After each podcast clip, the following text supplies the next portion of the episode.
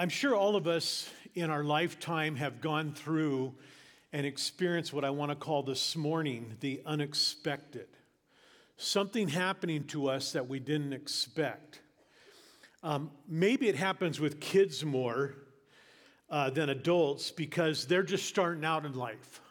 So they still find wonder and awe, don't they, in the simplest things that you and I long ago have not we we don't find awe in those things anymore. Um, it could be a uh, Christmas present, a bike. How many of you got a bike at one point in your life for Christmas? I can remember I did. And uh, it was a glorious day. For a kid, it might be a vacation, you know, a trip somewhere, piling up the car. I could date myself now, the station wagon. Mom and four boys. Oh, Single moms, listen, I understand what you go through. You know, it's funny as I think of vacations that, you know what I remember about our vacations? The motels and the swimming pools. So my mom could have just drove to Tacoma and we could have just spent the week in the pool and us kids would be happy. Maybe it was a puppy for a kid and uh, that's an unexpected thing. Adults, we also have experienced unexpected things. Maybe for some of you, you could think back to that job that you went to college for and you worked so hard for. You applied yourself. You waited patiently, even maybe graduating, until the door opened, and then the unexpected happened. You got a job that you were hoping you'd get, and you maybe are still in that position and you love it. It might be a surprise from a friend or a family member, a gift or something. And again, nothing on global scale, really. It didn't mean anything or much to other than the person that was giving and to you. But in your heart, it was a huge thing. It was unexpected, and you were humbled by it.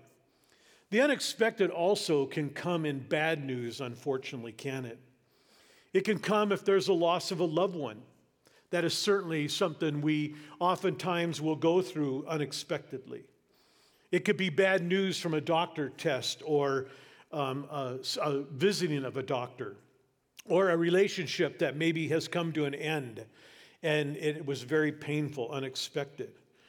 But this morning, I want to focus on I want to focus on that unexpected idea. Okay, so get that in your head. The unexpected news and events that we see in our passage with the shepherds on that first Christmas morning. And here's what I want you to be thinking about as we go through um, my scripture, the scriptures today. First of all, has what was unexpected to them and changed their lives done the same for your life? And so you should know this story well enough, and if you don't, I'll help you. But the unexpected for them was obviously the angels. It was the message of the angels. It was then realizing the birth of the Christ child that the nation of Israel had waited for. And so that would be the first thing for us to think about this morning. Has what they didn't anticipate happening that day, has that happened in our life, and has it had the same effect? Then the second thing to think about is this when we think of the unexpected, the coming of Jesus as a Savior of the world, is it still causing you then to have that awe of the Lord? And so this morning, if you are here and you do not know Christ, I'm glad you're here. I'm thrilled that you're here. You might be put in that category um, of a seeker. You just are, you believe in God and so forth. But this might be the day, this might be the morning that it becomes clear to you I need to surrender my life to Jesus Christ. But for many others of us, it might be the fact that We've allowed the busyness of the season to kind of just push us along. And man, doesn't it just push you along? You just really go from one event to the other, or for one thing you got to get done, or anything. On the way to church today, my wife said, When we get home, can we? And then she wants me to work with her on the final gifts that are needed, right? And then she went on and said, Let's not talk about that right now. I have something else on my mind. and she said, Understand. but that's what I want us to do. Now, think about this. Did this passage that we're going to look at this morning, in, just include, that is in the Bible, just include information and facts surrounding Jesus' birth?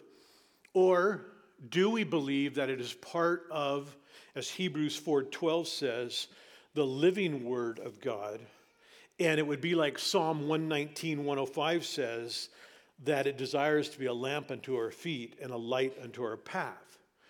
And so I guess what I'm trying to say this, maybe I didn't say that the best way is we want to also make sure that we remind our hearts today that this is God's word. You and I both have plenty of books at home. I have a library at home filled with books, but this is the book.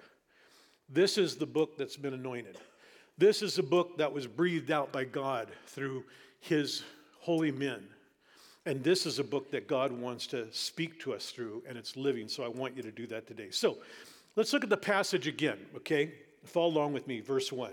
In those days, in what days? In the days where um, Jesus was about to be born, a decree went out from Caesar Augustus, and so Caesar is the emperor at this time, that all the world should be registered. This was the first registration when Quirinius was the governor of Syria.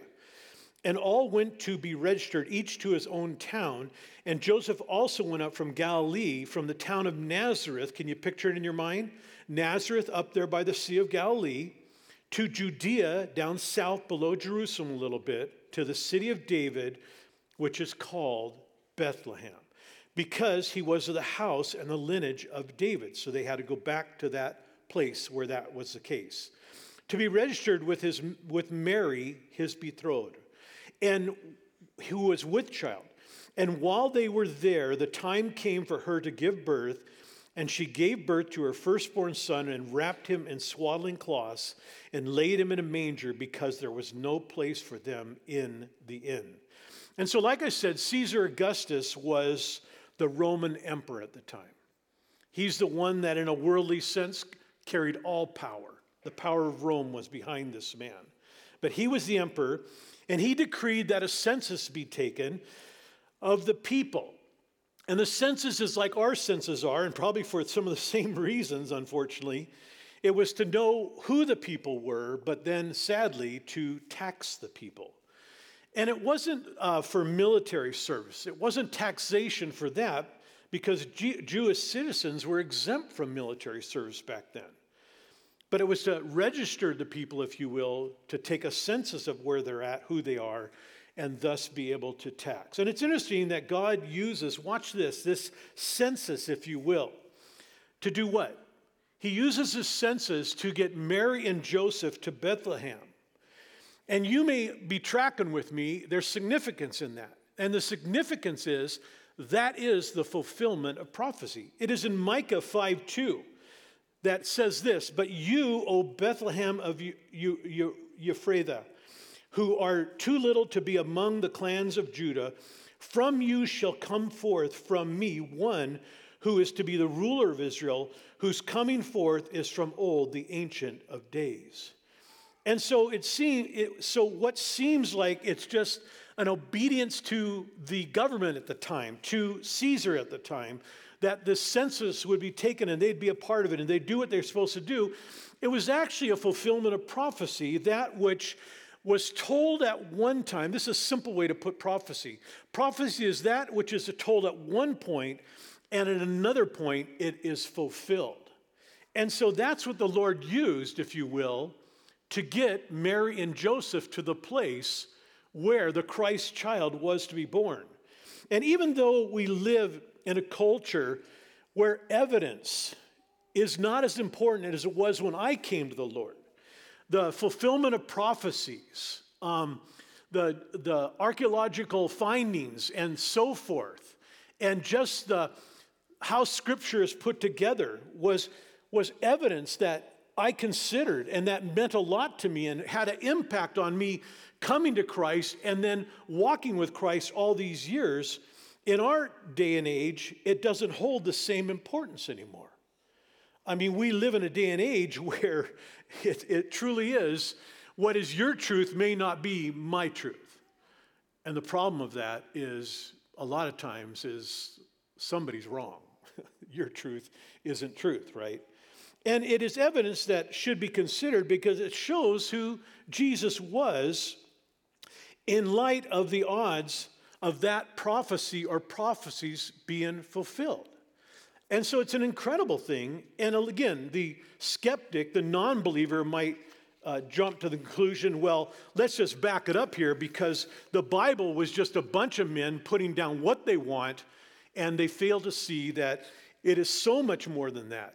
It was written by individual men as they were led by the Spirit, and so they were led by God, and yet you and I know, if we've been in the Word for any length of time and known the Lord for any length of time, that this book is so unique. That this book has a consistent message, doesn't it? And actually, the Old Testament's message is pointing to the New Testament that a Savior is coming. And so we, we see that in there. And, and notice it says, verse 5 Mary, who was with child. So, another interesting thing, Luke doesn't go into that. You want to go to Matthew account and then Luke's account to get the full Christmas story, if you will. But Luke doesn't give us the details of how this came about. How did Mary become, as it says here, verse 5, with child? And again, it's in Matthew 1, and it starts at verse 18. You don't need to turn there, but just so later. And as you read it later, you'll see that there was Joseph and Mary, and they were engaged, okay? Much different than our day. We get engaged today, and we do not look at it as a marriage until actually we've come before the preacher or the judge or whoever, and we've said the vows, we've sworn whatever, and then we are married. But in those days, to be engaged was to be married, if you will. And so they were engaged to be married, and they had not had any sexual relations up to this time. And again, I'm not saying that so that we could talk about that topic, but I'm just saying Mary is in this engagement, in this marriage, if you will. There had been no sexual relations when she learns that she is with child. Now, I don't know. I've never asked um, you ladies, and you don't need to answer me right now. Please don't, because it could be embarrassing. But I wonder what goes through a lady's mind when she hears that. And I say that, guys, because if you haven't noticed, we don't have kids, okay? We don't bear children, is what I mean. But here it is Mary is told that you are with child. And so, the best I can, there's all types of stuff that goes through my mind. What would that have been like? That all of a sudden, God the Spirit tells you you are with child, and that it has been conceived by the Holy Spirit. And so Joseph was going to break off the marriage, and we read in Matthew 1:20, an angel the Lord appeared to him in a dream. So he wants to end it because it's a shame. He thinks that she has stepped outside of their relationship. This angel appears and saying, Joseph, son of David, do not fear to take Mary as your wife, for that which is conceived in her is from the Holy Spirit. And of course, we know that Joseph took her and Jesus is born. And so Luke doesn't give us those details, but if we take both accounts, then we get this full picture of what we call the Christmas story. And like with Luke, when he tells us Joseph and Mary went to Bethlehem, fulfilling that prophecy out of Micah, so in Matthew account, we get the same thing, the fulfillment of prophecy. In Matthew 121, we're told that he would be named Jesus. That's where that is said. And not only would he be named Jesus, but then we get this prophecy there at verse 23 that says, Behold, the virgin shall conceive and bear a son, and they will call his name Emmanuel. And so, if I can this morning, there is a second prophecy, isn't there, concerning the birth of Jesus. And this one from the Old Testament book of Isaiah. It's Isaiah 7, verse 14. And so, again, what an interesting thing that we see that in the birth of Christ, there's these prophecies. And just so you know, that Matthew's audience was the Jews. And so, if you read through the book of Matthew, you will first of all notice how many times they all quote the Old Testament, but how many times he is quoting the Old Testament. And that's because he knows who his audience is, and he wants to see him to see that Jesus is King and Lord. And I think that we should, uh, uh, let me back a minute. Micah then dates between 735 and 700 BC. Isaiah is 739 to 68, 681 BC. So both prophecies are some 700 plus years before the birth of Christ, and yet what they say happened, it was fulfilled in spite of the incredible odds. And so, again, I think what we should consider is if you've given your life to Christ, you are standing on solid ground. You are. And you should be encouraged by that. And if we haven't given our life to Christ, then this morning is another time where I believe God, through His Spirit, is speaking to you who have not given your life to Christ to consider the evidence and let that evidence lead you to then take that step of faith that is required and surrender your life to Jesus Christ this morning. It is incredible to when you examine the evidence of the Old Testament, the prophecies of the Old Testament, and then you you could look this stuff up and you see the odds of that prophecy or prophecies coming true, and they did, you realize that this has to be of God. And so, verse 7 she gave birth to her firstborn son, wrapped him in swaddling cloths, laid him in a manger because there was no place for them in the inn. Verse 8 and in the same region, there were shepherds out in the fields keeping watch over their flocks by night.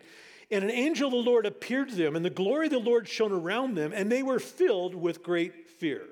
I think so. and the angel said to them, Fear not, for behold, I bring good news to you of great joy that will be for all the people. And so I don't know how soon after Jesus is born in Bethlehem that the angel now appears to the shepherds in a field nearby. But the distance between Bethlehem and Jerusalem is very short. Last time I was in Israel, uh, me and one of the other people that had gone with us on the trip, on our day off, we hopped a bus and went down, back down to Bethlehem to visit a, a friend of hers that was a teacher in a Bible school in Bethlehem. So it's not far at all. But there was some time between there, and and so we go then from what? We go from the manger scene, which we could describe as being the profound, the amazing, the wonderful, to what we mentioned to start with, the unexpected, as the shepherds now come face to face with the angels. And again, like last week, you have got to put yourself into the scripture, don't you? Put yourself in that field. Put yourself there with those shepherds at night.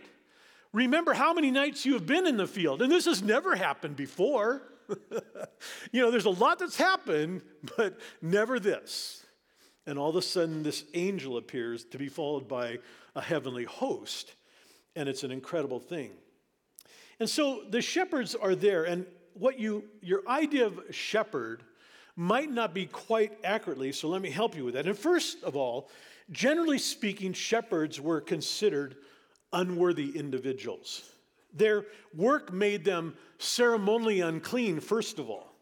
But in many ways, they were outcasts of society, occupying what is called a lowly place.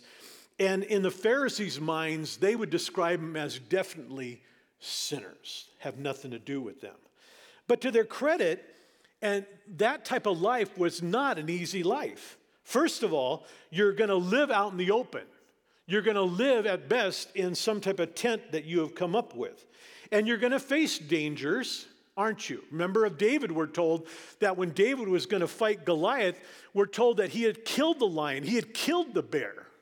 You know what I would do if I saw a bear? I did see a bear one time when I was hunting. And the bear was thinking the same thing I was thinking because it went that way and I went that way. Because the guys I went with, we are muzzle loading. Now, you ladies, I'm sorry. Well, not all you ladies. We got some hunting hunters in this church that are female. But I know that, that uh, the guys I hunted with never told me that, oh, here's why, here's what you need to be careful with a bear. And if you wound it. And that's why one of our guys carried a sidearm, but I didn't have a sidearm. Now that's, I'm sorry, I digress. Forgive me. you know. But anyway, they faced, didn't they, these dangers, if you will. They faced long hours, they faced poor conditions. And yet, isn't it interesting, in Jesus' birth, if it was in the winter, and we probably can say it was. We're not sure if we could say it was December, but there's a chance it could have been. Definitely, we'd say probably wasn't the 25th. These shepherds, and at least to a degree, some of their sheep would have been some of those sheep that in just a few months, when Passover took place, would be sacrificed in that celebration as well. And I find it interesting that they were the first ones, if you will, to hear the news that the angels brought. You guys, do you understand that's like our God? Our God is all about being mindful of the outcast, being mindful of the one that isn't noticed. Because to God, every single one of us is important. There's nobody that is more important than the others. You know, as a pastor, I've been pastoring now for over 40 years, and oftentimes we are approached like we have all the answers, but I always have to remind people that I'm a sinner just like you are. I'm saved by grace just like you are. And I have temptations just like you do, right? And so, what an amazing thing, though, that the Lord came to these shepherds. And what did Jesus say in Mark 2:17? He said to the scribes and the Pharisees when eating with the sinners and tax collectors, "Those who are well have no need of a physician, but those who are sick. I came not to call the righteous, but it says sinners." And so here's a great example for you and I. And again, I would just say this this morning. If you are here today and you are in that place today, something's going on, and you just think that I'm, I'm, I'm one of those that really, I'm not even on the Lord's radar. I got news for you. You are on his radar more than you think. And Jesus Christ went to the cross and died for you, and he loves you. And so, verse 9, look at it again. And the angel of the Lord appeared to them, and the glory of the Lord, come on, put yourself in scripture. You're there in the field. The glory of the Lord shone around them, and they were filled with great fear. An angel appeared to them. So it's that would have been enough. But along with the angel, guess what you get? You get the glory of God because angels come from the presence of God. And so the angel appeared. The glory of the Lord is shining around. And again, we can only guess what that must have looked like, but it filled them with fear. Glory, there, if you look it up, has the idea of brightness, a radiant light. Remember Paul when he was on the way to Damascus to persecute the church, and the Lord appeared to him, and it was a great light, and he was blinded? That kind of gives us an idea of what might be taking place here. And I think we might have reacted that way as well, wouldn't we? If all of a sudden we are a shepherd and it's just another night like every single night. The fire's burning. I don't know where we're at, when we're going to go to bed, whatever. And all of a sudden, this angel appears out of nowhere. The sky lights up, and we are filled with fear. It's interesting if I take you back in, and you don't have to turn there. If we go back uh, to the first chapter of Luke, it is the account of Zechariah, who was the, John the Baptist's father. And in Luke, he has been chosen to serve that time and he's in the temple doing so. And at verse 10 and 12, it says, And the whole multitude of the people were praying outside of, at the house of in, hour of incense. And there appeared to him an angel of the Lord standing on the right side of the altar incense. And listen, and Zechariah was troubled when he saw him, and fear fell upon him. So interesting, isn't it, that in one you're out in the middle of nowhere and they're fearful. In the other, you are in the house of God and an angel appears and you're fearful. And here in chapter 2, the NIV might help us better capture the real sense when it says they were terrified, which stresses the intensity of that night in that shepherd field. And the NET says they were absolutely terrified. And this might be something that can speak to us today. If you know the Bible, then you know that this is a common phrase Fear not. Do not be afraid. Now think in your mind. Let's play a game here. Take a guess. How many times do you think the words fear not appear in the Bible? I'll help you. They appear 359 times at least. 359 times from the Old Testament to the New Testament, God says, Fear not. How about do not be afraid? What do you think about those words? Not quite as many, but they appear some 186 times in the Bible. Do not fear. Do not be afraid. And I say this with confidence this morning that the Lord doesn't want his children to be filled with fear. Are we filled with fear at times? Absolutely. Do things scare us at times? Do things terrify us at times? Do sometimes things happen in our life and we don't know what's going on and there's uncertainty? Yes. But the Lord wants to replace our fear with His peace and His trust. And God always wants to counter our fear, if you will. We see that in this passage. God always wants to, when He sees fear arise in us, He is right there, if you will, to counter that fear. And usually it's a combination. It's going to be with His Word and with His Holy Spirit because they work together, don't they? And so we see that often that God wants to counter that. And here the shepherds see an angel along with the brilliance of the glory. There, it terrifies them. And look at verse 10. And the angel said to them, Fear not, for behold, I bring you good news of great joy that will be for all the people. There's God's counterpunch. The angel shows up. They're afraid, and God deals with it instantly. Fear not. Fear not. And notice why. Fear not, for behold, I bring you good news of great joy that will be for all the people today. And what is it? The Savior has been born. See, you and I are different than the Jews of those days and Israel of those days in the sense that we have not all our life been looking for the Messiah to come. They have been.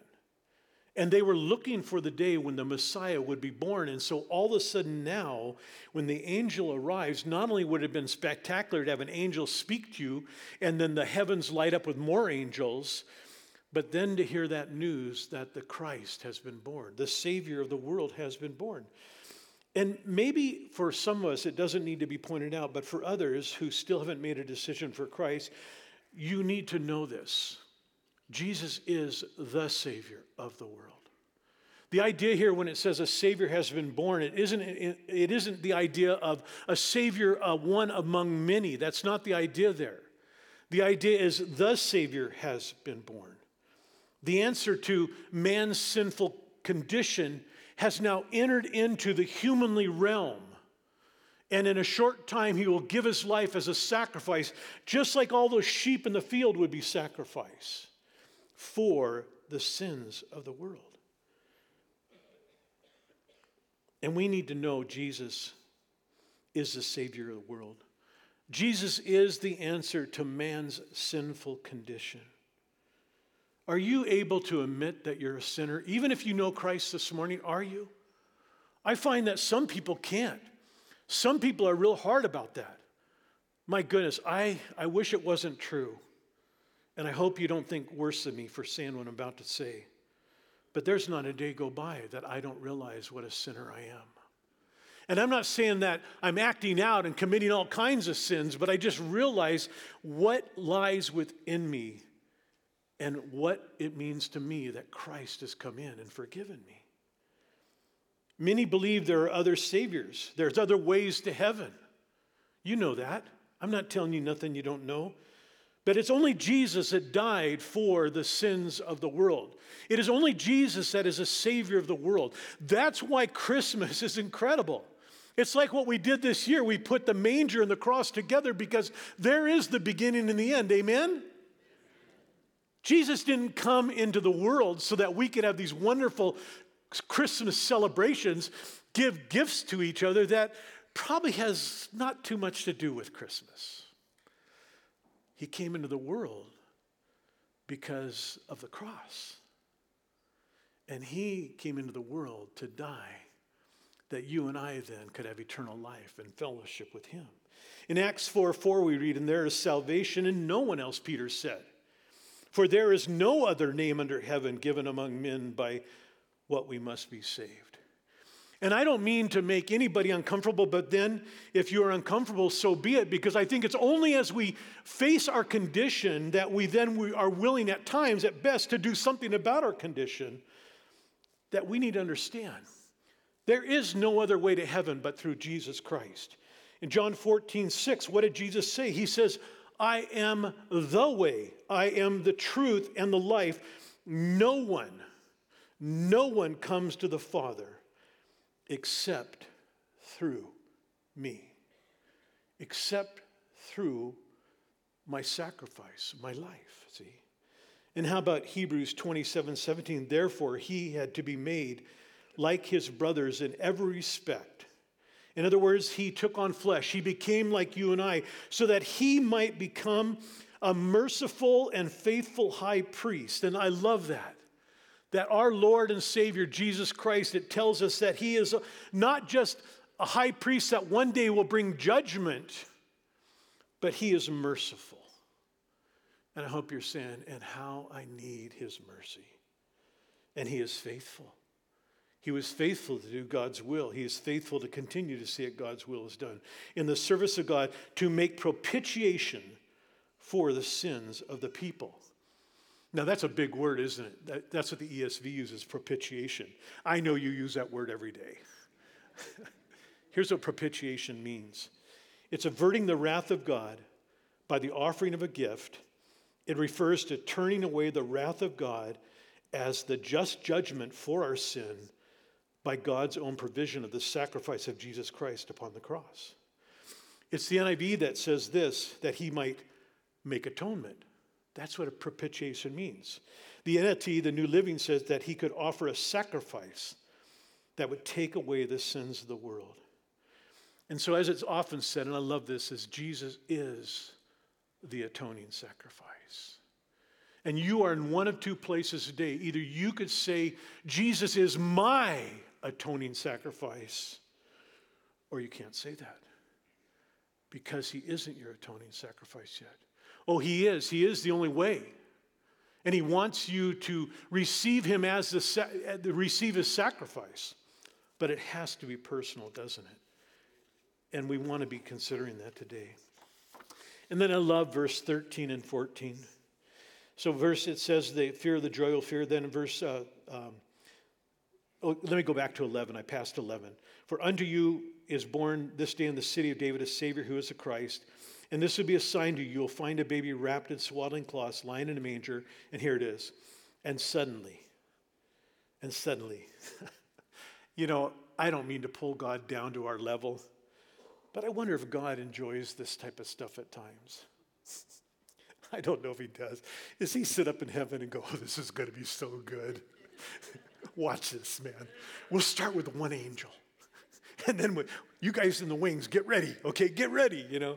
But he says, and suddenly there was with the angel a multitude of heavenly hosts, the multitude of angels, more than one, a bunch, praising God and saying, Glory to God in the highest, and on peace among those with whom he is pleased.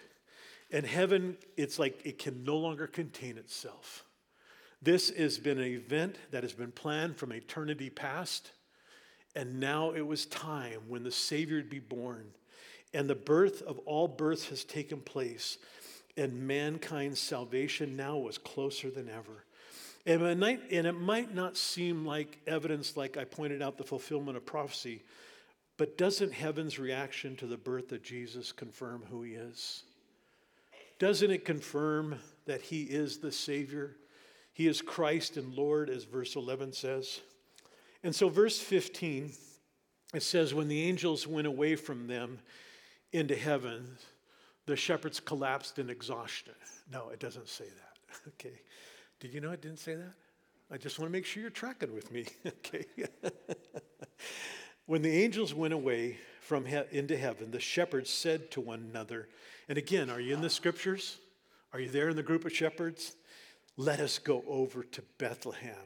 And so I get the impression, like I told you, it wasn't far.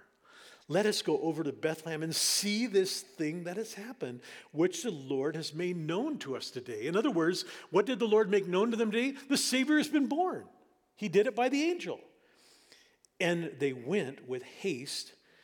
There it is. They found Mary and Joseph and the baby. Oh, this is not just any baby. This is the Son of God lying in a manger. And when they saw it, they made known the saying that had been told them concerning this child. And all who heard it wondered at what the shepherds told them. But Mary treasured up all these things, pondering them in her heart. And the shepherds returned, glorifying and praising God for all they had heard and seen as it had been told them. And so, what an incredible story we see, don't we, in this passage of ours this morning.